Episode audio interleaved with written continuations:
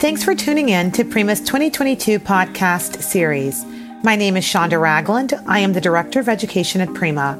On this Prima podcast, Prima student scholar Chase Burton will discuss his experience at Prima's 2022 annual conference.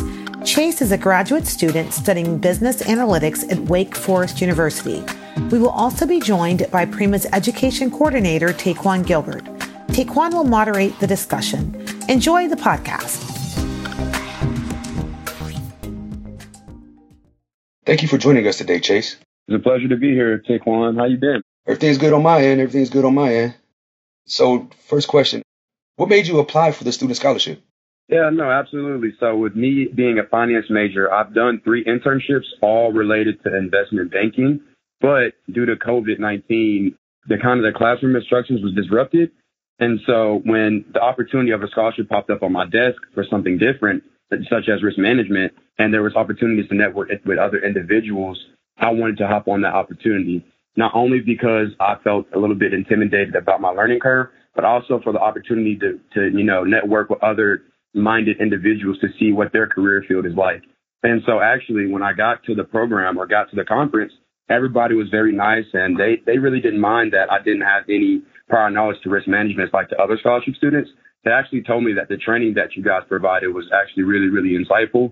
And I actually discovered that there's actually a need for risk management everywhere. So, you know, just being able to, to change a little bit of my thought process on what I want to do because I'm still young and ultimately it worked out due to the fact that uh, everybody was so nice and welcoming.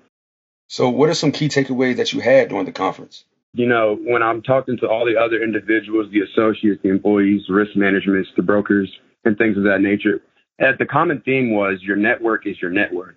Especially since we had a keynote speaker um, that was speaking on the second day, the gentleman actually hinted on, you know, being part of a team and making sure that everyone was collaborative because he put something up on the screen during our stay there that, you know, allowed everybody to send in their responses for how we could be a better company.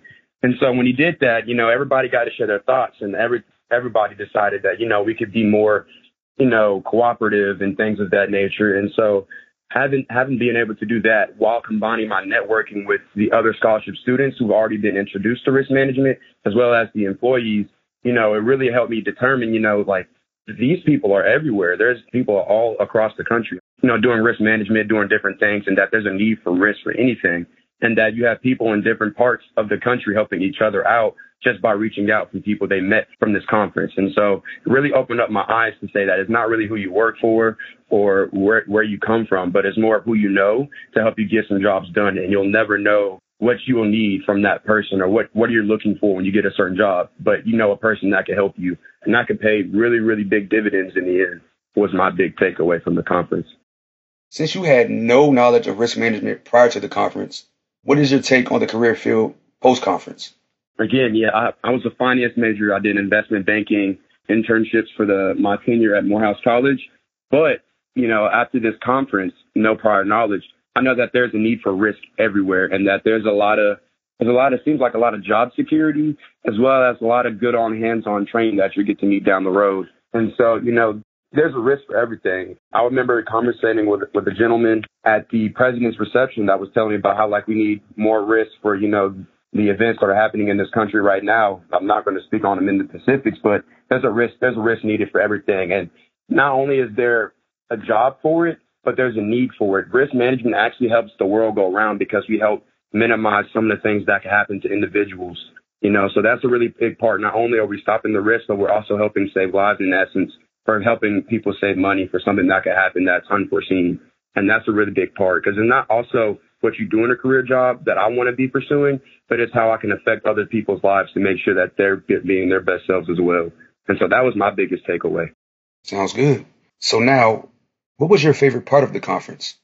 Besides from the food and the festivities, I would have to say networking. Again, networking was a big piece. Even to this day, I'm still in contact with my mentor, Ms. Donna. Whether we're talking about risk management or whether we're talking about her son getting ready to pursue college football, like I just did, I just finished my degree playing football. I'm able to give him tips or, you know, even the other scholarship recipients. I'm still in contact with Lucas me and Hoto are going out um, this weekend for the Fourth of July to celebrate. And I had I had not met him before the conference, so you know, being able to network and talk business or being able to relate to somebody or getting somebody to check up on you, you know, just because you guys met each other and it's a real genuine connection was really, really important to me. So given that I was, I grew up in a single parent household and I didn't get to travel much or get to go out much, I really get to see that there's genuine people out there that really care about you and it doesn't matter where you come from. As long as you're a good person, they'll have your back. I think that was the most important takeaway that that gave me my long lasting impression on this conference and the company as a whole. Finally, what are your thoughts on Prima and its employees?